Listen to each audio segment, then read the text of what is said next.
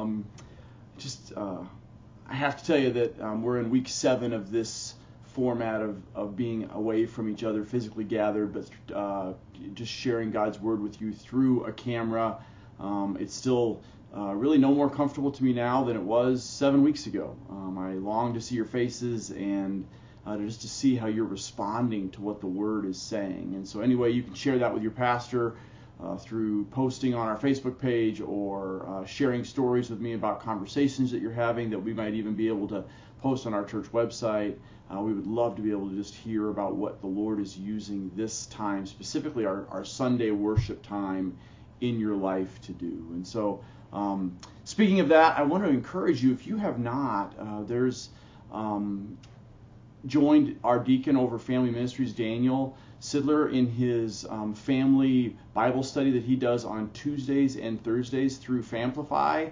It's on um, his Facebook Live login, but there's a link to it on our website, and you can go there to the news page of our website, and you can see his invitation into that. It's every Tuesday and Thursday at four o'clock, and um, it's just a great way to disciple, to just to just sort of see and participate in discipling your kids in this time where God has intentionally brought families together into a home. And so, um, if you're not available on, uh, at 4 o'clock, I think you can log on later as well. But go to our website and you can find out more information about that.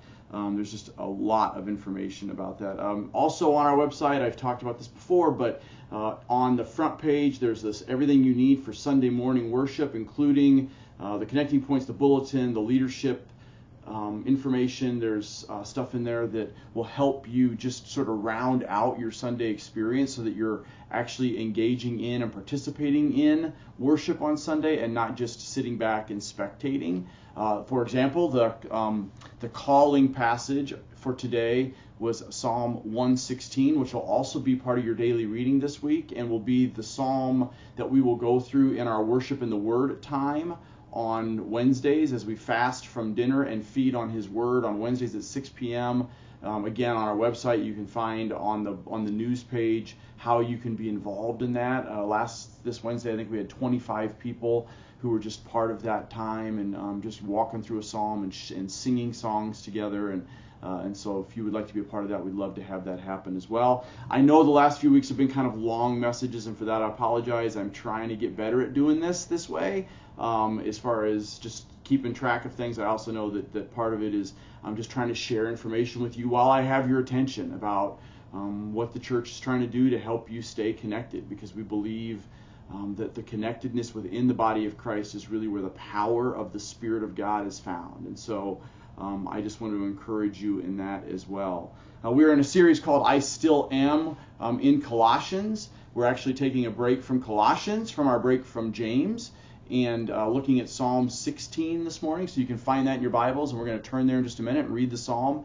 Uh, but I also want to just tell with you again why we took a break from James, which is very much a, a shoe leather, um, boots on the ground, how do we walk out our faith um, book, and why we're why we're in this I Still Am series. Lord willing, we'll be in James again this summer but but I, I feel like the, the best antidote to the anxiety and the loneliness and the fill in the blank of, of whatever we're all feeling during this incredibly unique time in the world, not just in our country, but in the world. Um, the best antidote for any of that is to just fix our gaze on Jesus Christ. And that's what we've been doing the last few weeks in Colossians, and Lord willing, we will do uh, through the month of May as well as we walk towards Pentecost, which is May 31st prayerfully we will have gathered together physically by then, and we're praying for um, the Spirit to just show Himself in power during that time as well.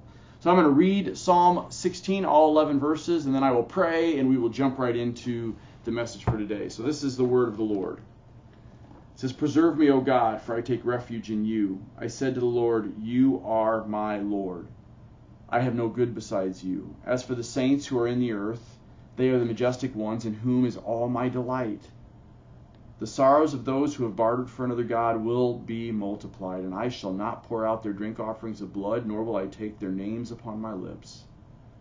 The Lord is the portion of my inheritance and my cup. You support my lot. The lines have fallen on me in pleasant places. Indeed, my heritage is beautiful to me. I will bless the Lord who has counseled me. Indeed, my mind instructs me in the night. I have set the Lord continually before me because he is at my right hand. I will not be shaken. Therefore, my heart is glad and my glory rejoices. My flesh also will dwell securely, for you will not abandon me to Sheol, nor will you allow your Holy One to undergo decay. You make known to me the path of life, and in your presence is the fullness of joy, and in your right hand are pleasures forever. This is the word of the Lord. Let's pray. Father, I just thank you, Lord, for. Um, I thank you for who you are. I thank you for that beautiful truth. I thank you for the truth that, uh, regardless of what's going on in our lives, um, that in your presence is found fullness of joy. And I want to pray to that end even today. I pray that as we um, press into you by digging into this psalm, um, this beautiful psalm of, um, of your presence, Lord. I pray that, that your joy would be made complete in us. I pray that, that right now, in the power of the Spirit, you would remove distractions from my own heart and mind as this is being recorded, and also from the hearts and the minds of the people who are hearing it whenever they're watching it. Um, Lord, don't let the things of this world distract us from the beauty that is you, your Son, and the eternity, the inheritance you have laid up for us. Lord, let today be used by you and your Spirit um, to focus our attention on things that are eternal. Because, because when, we, when we focus there, which is really what matters, um, all the other stuff of this world will grow strangely dim in the light of your glory and grace.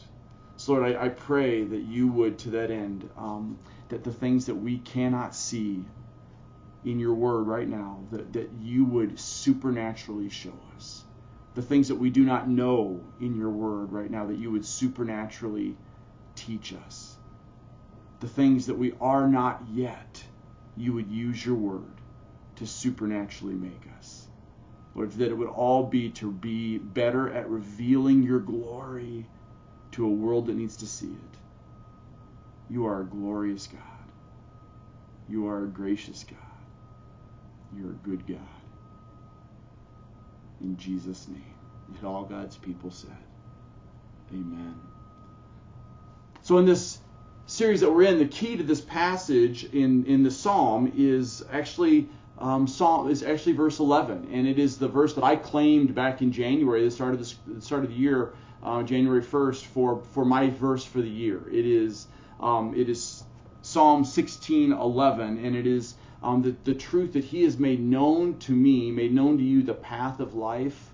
And in His presence, when we press into His presence, that's where we find the fullness of joy. And in His right hand, there are pleasures forever. And um, I have been meditating on that literally daily since January 1st. And so, as part of just this overflow in the series that we're in of I Still Am, this psalm just kept coming back to me, coming back to me, coming back to me. So I thought, why not insert it into our message or into our um, series. So today's message is entitled, I Still Am the One in Whom You'll Find Joy.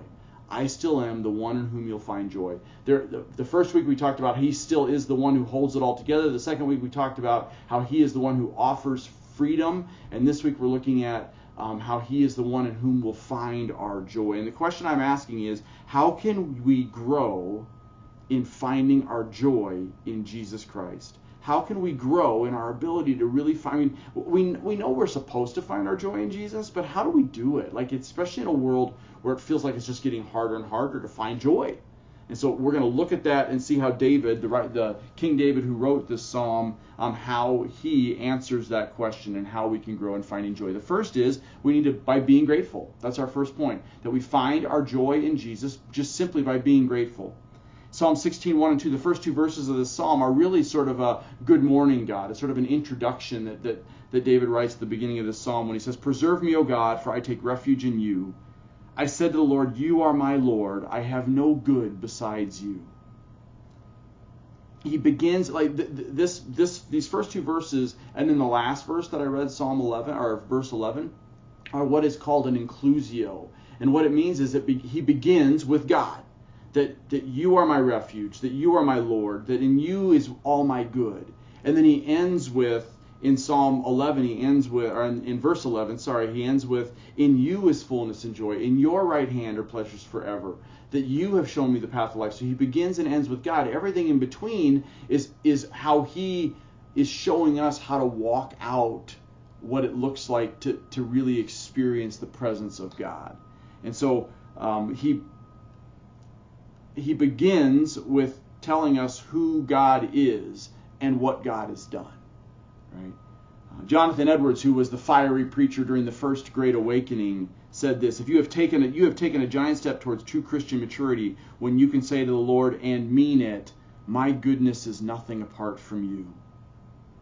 So when he, when David says in the psalm, "There's no good besides you," um, there's a lot of that was that was a common sort of uh, phrase of the day in in Hebrew back back when Psalm 16 was written, and so um, it, it, had many ways it could have been understood by the listener.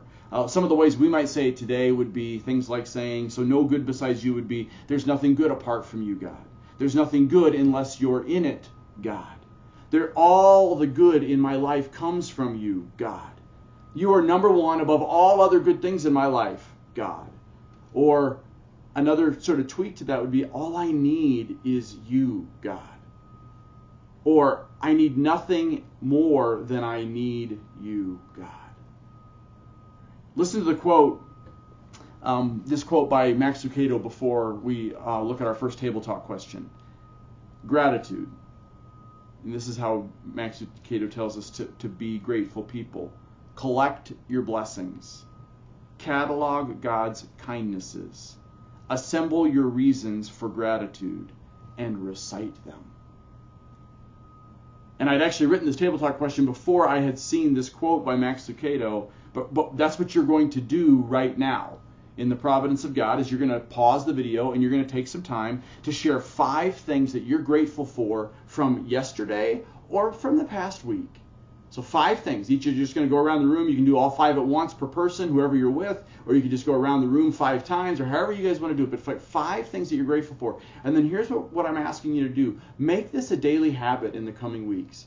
Every day, I get up, I go, "Good morning, Lord," and the first thing I do before I even get out of bed is I is I think, okay, what are five things that happened yesterday that I can thank my God for? Right? Because our walk with Christ begins by acknowledging our need and ends with overflowing gratitude. That's what we saw last week. In our leader helps, uh, which are on our website, you can print them off on our leader helps. There's some additional questions that go along with this um, and so if you did not get those, I would encourage you, especially uh, men in the family, whether you're husband, fathers, but whatever, um, stop right now, go to the website, print off the leader helps, and use them to help lead your family's discussion.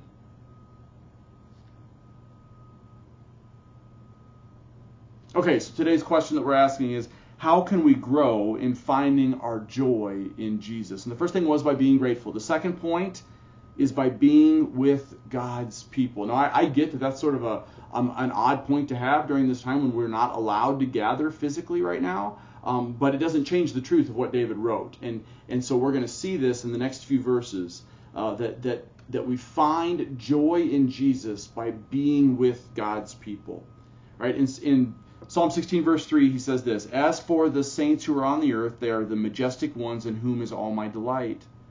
The sorrows of those who have bartered for another God will be multiplied. I shall not pour out their drink offerings of blood, nor will I take their names upon my lips. Because the Bible has always sort of talked about two types of people. And they're not they're not good people and bad people. They're God's people and the people who are not yet God's people. Right? That's it. Those are those are the two types of people that the Bible consistently refers to. And, and David is talking about that here. It's the same thing he, in Psalm 1. David wrote, How blessed is the man who does not walk in the counsel of the ungodly, the ungod's people, people, but his delight is in the law of the Lord, and on his word he will meditate day and night. He will be like a tree firmly planted, who, who yields its fruit in season. Its leaves do not wither, and in everything he does he prospers. That's God's person. And so there's this there's a, a dichotomy. And you say, well, no, but but that Psalm that, that doesn't sound very grace centered. That doesn't sound very New Testament. Well, Paul in 1 Corinthians 15, which is after he writes the love chapter of 1 Corinthians 13 about how loving we're supposed to be as Christians, and we are, in chapter 15 he says, hey, don't make any mistake about it. Bad company corrupts good morals. He's talking about being with people who are not God's people and letting them influence you instead of you being an influencer on them. So, this, these few verses, three verses three and four, are talking are telling a tale of two types of people. So here's here are the two types. One is the saints, the godly ones, the holy ones, might be what your translation translates them as. Right? Those are God's people. Like we're, we're not saints because we're better than anybody else, other than the fact that the blood of Jesus Christ has made us better. That's it. Right? We, we weren't smarter than the people who aren't yet God's people. We weren't um, God didn't go, man, that guy's really, Doug's really good. He's got a lot going on, and he's really not that bad a guy. I think I'll make him mine. No, he said, you're mine, and whatever I am is because of what he is doing in my life. Whatever good is in me is because of what he is doing in my life. That's what it looks like. And then he says, they are the majestic ones. The word majestic really in the Hebrew is a, is a word for strong. It was actually the same word that they would use when they talked about contemplating the power of the sea. So he's saying God's people are the powerful ones, they're the strong ones. Unlike the ones who have bartered for other gods, who have chased after other gods, is what that really actually means in Hebrew, who have rushed to worship other gods. Here's what David's saying He's saying, I am not going to practice their idol worship. I'm not going to, when he talks about pouring out blood offerings, I'm not even going to mention the names of their gods. Right? We, also, well, in Second Corinthians, Paul Paul writes about this in his second letter to the to the Corinthians in a passage that we've turned into just simply about dating or about courting each other, about like like to, who to get married to. It, it isn't even what Paul was talking about. It applies to dating into into premarital counsel or being like whether you should be in a relationship with somebody or not but he was actually talking about any kind of relationship when he said in 2 corinthians 6.14 do not be bound together with unbelievers for whatever partnership have whatever what partnership has righteousness and lawlessness or what fellowship has light with darkness he isn't just talking about a marriage relationship he's talking about friendships. He's talking about now. Now I know as as we're, we are to engage in the world. The world needs our witness. We're not to go okay. Well, so we're not to have a partnership with light and darkness. So we're not to um, be around those those bad people out there. The world needs our witness. But the question is, one, what does it mean to be bound to somebody? It means if if your best friends are unbelievers, if your um, if if the people that you enjoy being around the most are the yet unsaved people, there's a problem. That's what that's what Psalm 16 is telling us. That's what Paul tells us in in First and Second Corinthians. It's it's really clear that we are to prefer to be with God's people. Guys, in an effort to save the world, here's part of what's happened in the church today. In an effort to save the world and, and to use worldly means to attract the the yet unsaved, the, the church reached down into the stuff the world was involved in as a way to attract people, and the world fell into the hole. I mean, the, the, the church reached down to, to, to save the world, and it fell into the world. And now there's very, the, the line between the church and the world is is um, is so blurred, right? Like it, it's almost impossible to in some churches it's almost impossible to tell the difference between between whether if you went to that church and you went to some concert or even or a play and i'm not talking about the style of music and stuff i'm just mean i mean the culture and the environment and what's going on there. Like is there much of a difference between what's going on in many of the churches in our country on a sunday and a tony robbins um, how to fix your life um, um, rally? Like the answer is no. The, the it's very similar and that's not the way it's supposed to be. So so as we're trying to win the world, we should not be using worldly things. And one of the things we should be using is helping people see our joy in Jesus. So how do we find how do we get better at growing in finding our, our joy in Jesus? Well, well, if if one of the answers is by being with God's people, where do God's people hang out? The answer is the church. This where do the saints hang out? Well, if you read if you've read the New Testament, from the from from Acts on, the saints and the church are are synonymous in so many ways. God's people gathered together. That gathering together is called the church. There's two whole sections of this in the toolkit that hopefully you have a copy of. Um, I'm sure there's one on the shelf behind me here, but um, that talk about why the one another's and why the church matters. And and um, and I'm talking about the local church because guys, I, I've said this a few times during these during these seven weeks, but but not in the last few weeks. So I'll say it again here. This is not church. Right? We need to constantly remind ourselves this is not church. That's why I'm sitting at a table and I'm not standing up because I would much rather be doing that. Um, but I want to remind myself that this is not what the body gathered looks like. Watching something on a screen is not church. Guys, neither is inviting one or two other people or other families from outside of your, your you or your family into that experience. That's not church either. The biological family is I, I, heard this was taught the other day recently here where somebody said that the church that your home is the first church is your first church. That's just not true biblically. It is not a biblical statement. That your home is not your first it is your first ministry.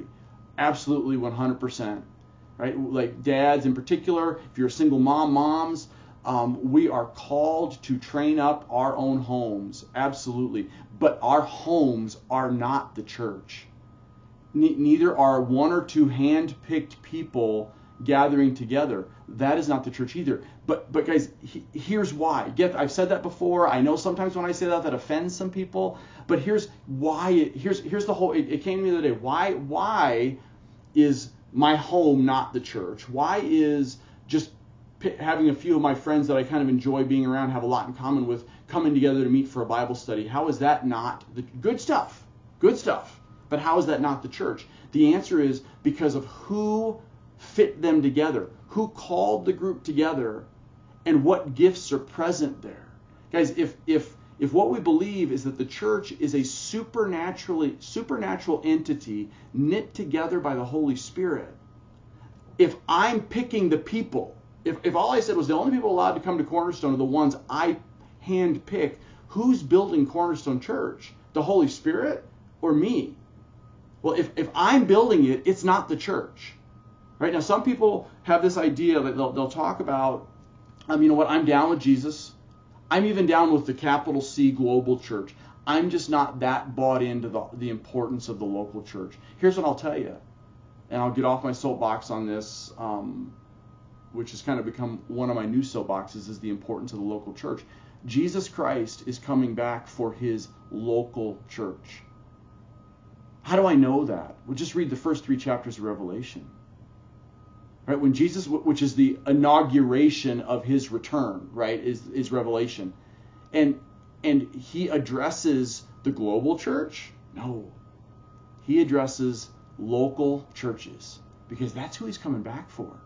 A bride made ready are the individual local churches that he is going to come back for. It is so important that you be connected to one of them.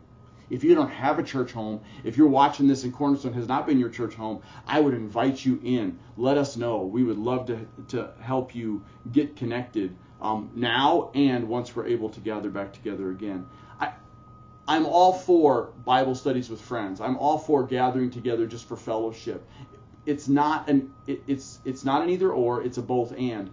But if what we're saying is I don't need to attend church because I do this instead. This being I hang out, I, I have this Bible study I go to, I go to this men's group. That is not a biblical concept.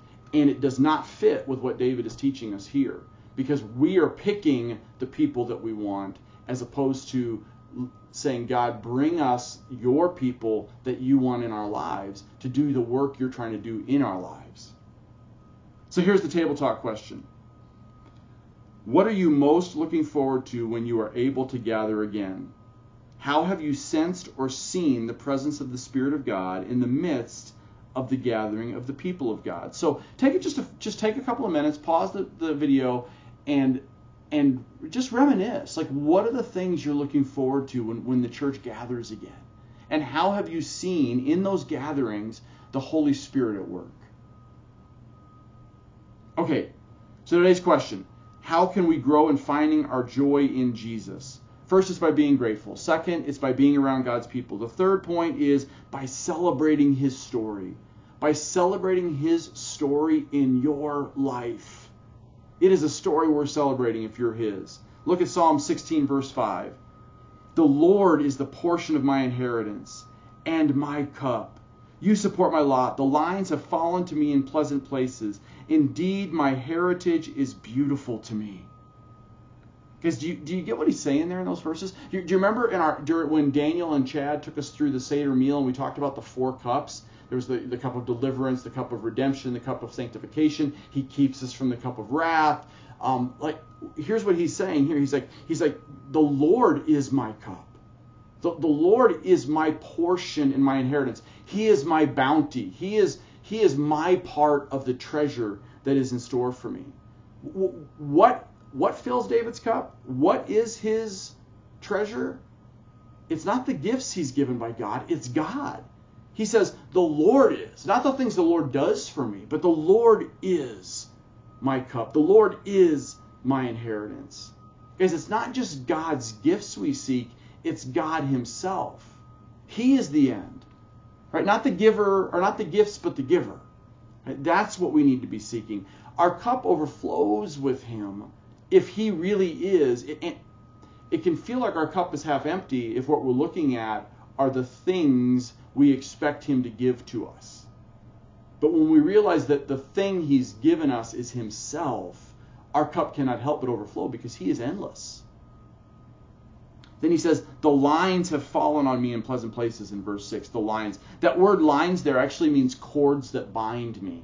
It, it has the idea of, um, like in our vernacular today, of rails that keep me on track, like a railing that would keep me on track. The cords that bind me. So so in our in our storytelling, like like celebrating his story, is um, the script he has written for me. Those are the that, that's the rail that, that keeps you on his straight and narrow, on the path he has for you. It's it's like those cars at Disneyland where you can't actually get off the track because there's the thing in the middle that keeps you from wandering too far to the left or the right. It's that's what the lines have fallen to me in pleasant places. We might say the chapters of our of the story, of the book that he's writing, the paragraphs, the sentences, the words. They have fallen on me in pleasant places. What he is, the story he is writing in my life is good. David writes it in Psalm 139 this way your eyes have seen my unformed substance, and in your book were written for me all the days that were ordained for me, when as yet there was not one of them. He's saying every chapter, every every paragraph, every sentence, every word was written out for me by God before there was one of them. And and he's like, and that's a good thing. Right? Paul says in in in Ephesians chapter 2 when he when he gets done talking about here's what the gospel is and what the gospel's done for you, he says, for you have been saved by grace through faith, that you were dead, now you've been saved. And he said, And oh, by the way, you are his workmanship, saved by Christ for good works that he prepared beforehand. He wrote the story of, your, of what you were going to do for him before you were even saved. That's a good thing. Our problem is, guys, here's our problem. We make today's part of the story everything we make we make this word, maybe this sentence, maybe a paragraph if it's a season of life, we make it everything. Why? Because we fear getting we don't want to get old, we don't want to get sick and we don't want to die. Because we're not I don't think we're fully convinced that death is is a as a believer in Christ is really gain as Paul tells us. Right? Guys, death is not the end of the story for a Christian. It's just the beginning of the story. And here's the thing it's the best part of the story. What happens after we die as Christians is, is the best part of the story. All of this that's going on in our lives right now is just an epilogue. It's, it's just the epilogue or the introduction to the story. And, and there, I'm sorry, it's just the prologue. There is no epilogue. I don't know why I said epilogue. There is no epilogue our story. It just goes on forever and ever and ever. But everything that's going on in our lives right now, this our whole existence, from the moment I was born till I die, the the story he's writing about that part of my life is just the prologue. It's just the introduction. It's it's why as a Christian we should live prepared to die because when we die, we're prepared to live. Guys, everyone lives forever. You've heard me say this before. Everyone lives forever. Everyone has a forever life. The only question is address. Where are you going to spend eternity? In with Christ in the new heaven and the new earth for all eternity or apart from him for all eternity in hell. And your assignment your address and your assignment. What are you going to be doing? And and and and today matters for those two things. What you decide today. If you if if today you have heard His voice, do not harden your heart. Right? Come to Him. Repent and believe in the gospel. That Jesus Christ came and did for you what you could not do. He said, I will take the punishment for them, Father. And it is finished on the cross. And what we do today matters in because of what we will be doing for all of eternity as well. But our problem is we make today everything. Guys, our life is a line that goes on forever and ever and ever. I, I guess it would be this way for you guys. Our, goes, it, it is a line that goes on forever and it never ends. Right? From the moment we're born, it just keeps moving forward and there's no ending to it. There's no epilogue. Today's the prologue. But do you know mathematically what a line really is? I learned this, I think, when I was in Calc 2 or 3 when I was in college 30 years ago, and so I, I vaguely remember. To mathematicians, a line is just a series of dots. Right? It's a bunch of dots all linked together that, that form a line.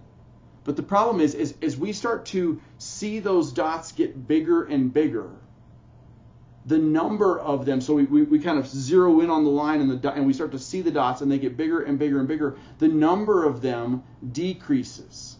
The, so in other words, the, the, the amount, the, the span of our of our vision decreases. And, and the more that de, the more the, the our, our vision decreases, the bigger the dots get. And the bigger the dots get, the more we lose sight of the line in the first place. And the line is what matters. The eternal line is what really matters. So you, so so guys, the bigger this life, this season, this year, this month, this day becomes to you in your mind, the more you lose sight of the line. And then all of a sudden all you can see is the dot. So here's the question. Are you living for the line or are you living for the dot that is today?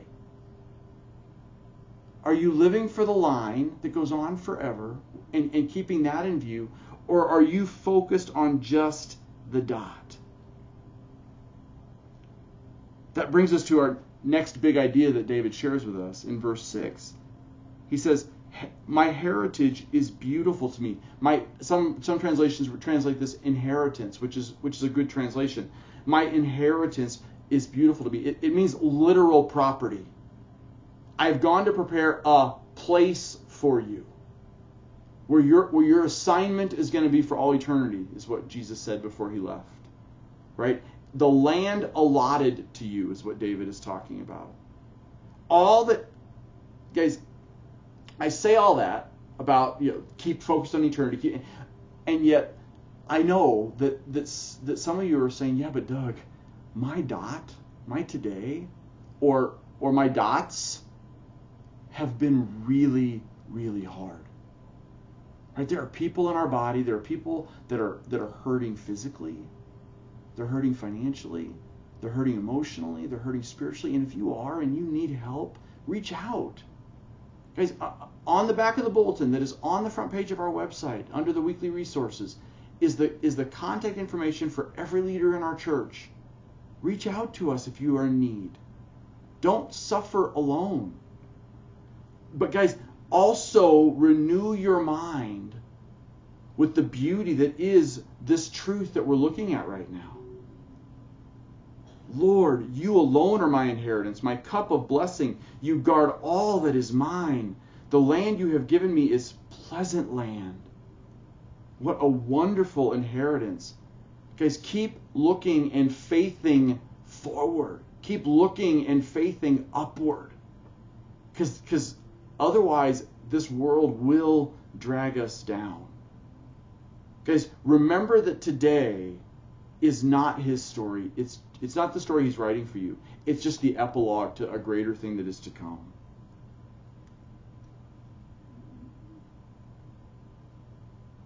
Verse 7. It says, I will bless the Lord who has counseled me. Indeed, my mind instructs me in the night. Just lest we think that maybe David never had any sleepless nights, um, he wants to remind us that, that God is even with us in the darkness of night. Just like he talks in Job, we talks about in Job 23 and in Job 30, Job talks about in the darkness, in the dar- in this darkest part of my life, God, I know you're there. Right? Though he slay me, I will hope in him. That's what Job tells us. David says it this way in Psalm 139: Surely darkness, the darkness will will surely the darkness will overwhelm me, and the light around me will be night. But even the darkness is not dark to you, and the night is as bright as day. Darkness and light are alike to you. Guys, there are many sleepless nights happening right now. I know from just people I've been talking with over the last few weeks, including me. There are, there are many nights where I wake up early, wide awake, can't go back to sleep, mind racing, wondering what's going on. Here's my encouragement to you use those times to press into God. Use those times to soak Him in, to let your soul just soak in the, in the goodness of the Spirit of God. How do I do that, Doug? Okay, I'm glad you asked. Rehearse this psalm. Rehearse the psalm that I just read. Rehearse, rehearse Psalm 16 in your mind. Right? Other promises of God. Sing songs of deliverance. Like, like literally, I sing to myself, so I don't wake up Carrie. Um, I sing songs. Pray. Pray until you fall back asleep. But start with praise and thanks before you go to help. Right? Adore him and praise him and thank him before you come to him and go, Lord, help me. And watch and see what that doesn't do to your attitude. The psalmist writes in Psalm 121 I lift my eyes up to the mountains, from where shall my help come? My help comes from the Lord who has made the heavens and the earth. He will not allow your foot to slip. He who keeps you will not slumber. Guys, do you know that sleep, like just resting, is probably is is one of the best ways we can show that we just trust God. When I wake up in the middle of the night and I can't go back to sleep, it's because I have trust issues. Right? That's why I remind myself of this truth. Go to sleep in peace because God is awake. So tonight, go to sleep in peace because God is awake. When you do all this, you're going to be able to not just know, but say and feel. Verse 8 I have set the Lord continually before me because he is at my right hand. I will not be shaken. Massive power there. I have set the Lord before me. I have fixed my eyes and my gaze upon Jesus Christ. I'm not going to turn my back um, my, my, from the right or the left. I'm going to remember who my God is. And because of that, I'm not going to be shaken. It, it, it reckons back to what Isaiah says in Isaiah 41. Do not fear, for I am with you. Do not anxiously look about you, for I am your God. Surely I will strengthen you. Surely I will help you. Surely I will uphold you with my righteous right hand. Your table talk question says this It is so easy for us to forget his goodness towards us. List some reasons why. Why is it so easy for he can show himself faithful to me over and over, and like that I can forget and start worrying about the next thing. So now take some time to share short glory stories of how he has shown up in your life recently. Brainstorm ideas to keep the good things of God top of mind for you and your family throughout the coming weeks. So take a minute and do that. One of my favorite authors is Warren Wiersbe, and he wrote this What a joy it is to let God choose your inheritance for you instead of acting like the world and fighting for your place in the sun. Recognize that what He has planned for you is best, even if the dot of today does not look like it. So today's question how can we grow in finding our joy in Jesus? One, we can be great. We need to practice being grateful. Two, we need to practice being around. We need to be around God's people as we can. The third thing is we need to celebrate his story. And our last point is we need to see him as simply better. Just see him as better.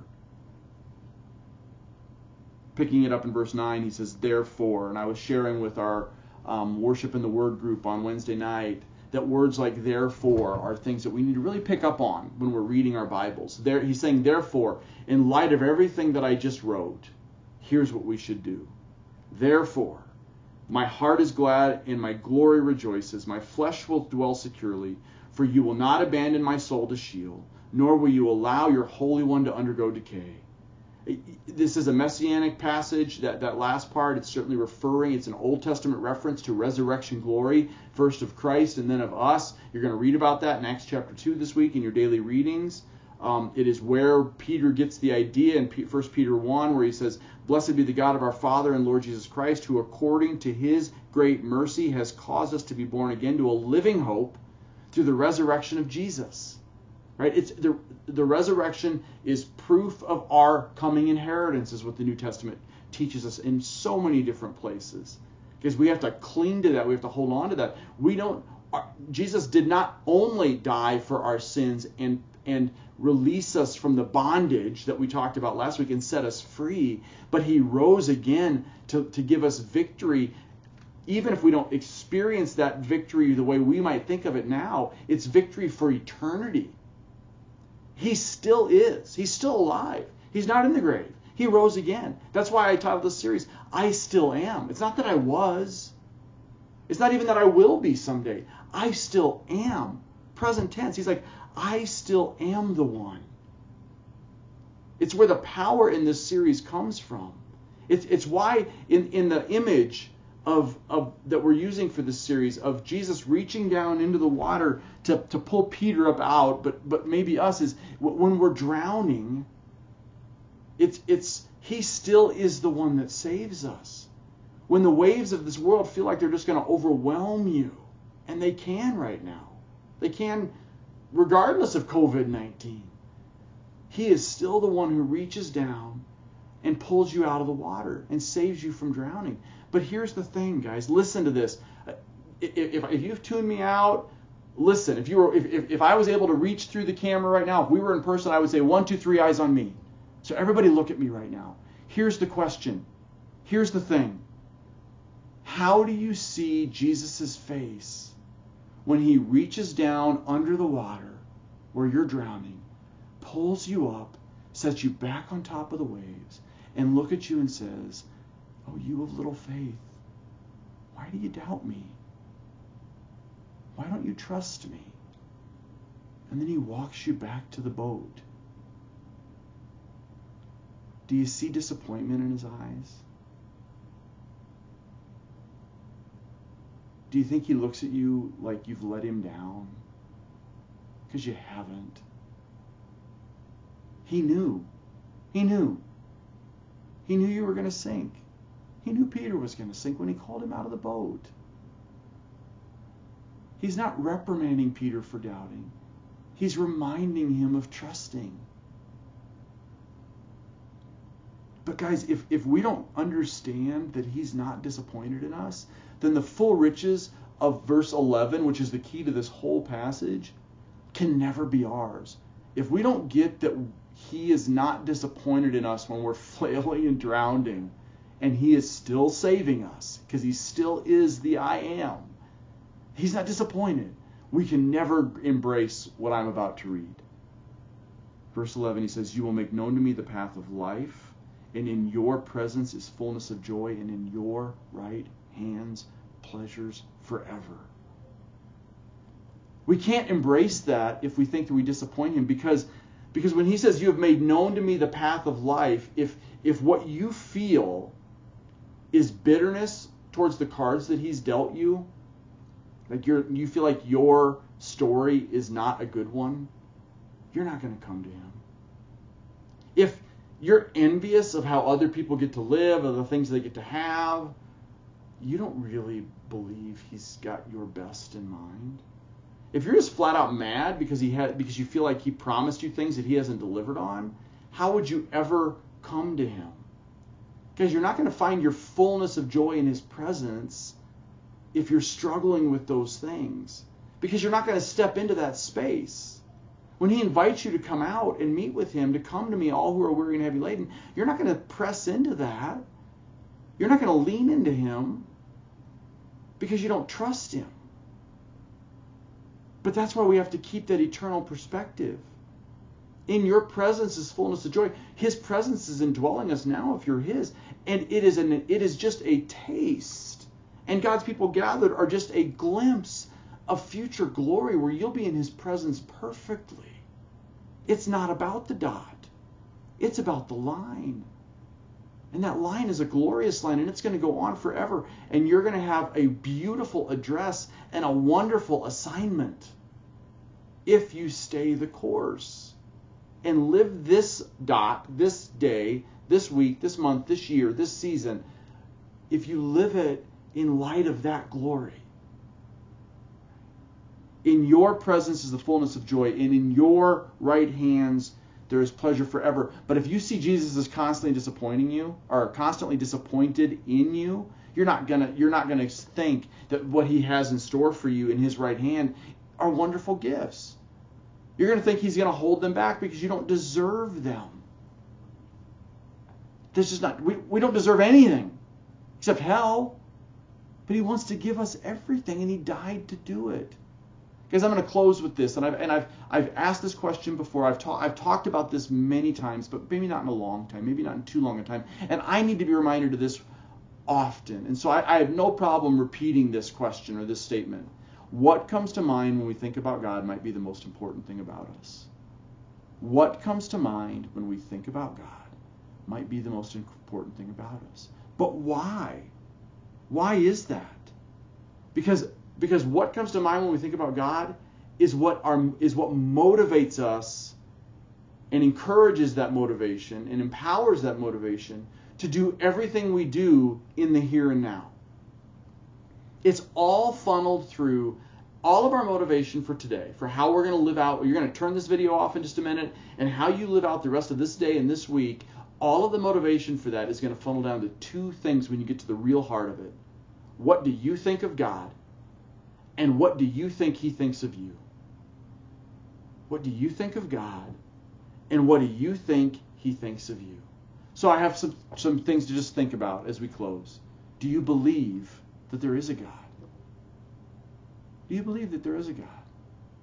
Do you believe that that God who does exist knows you fully and yet and yet including all your disappointments in yourself he knows you fully and he loves you deeply.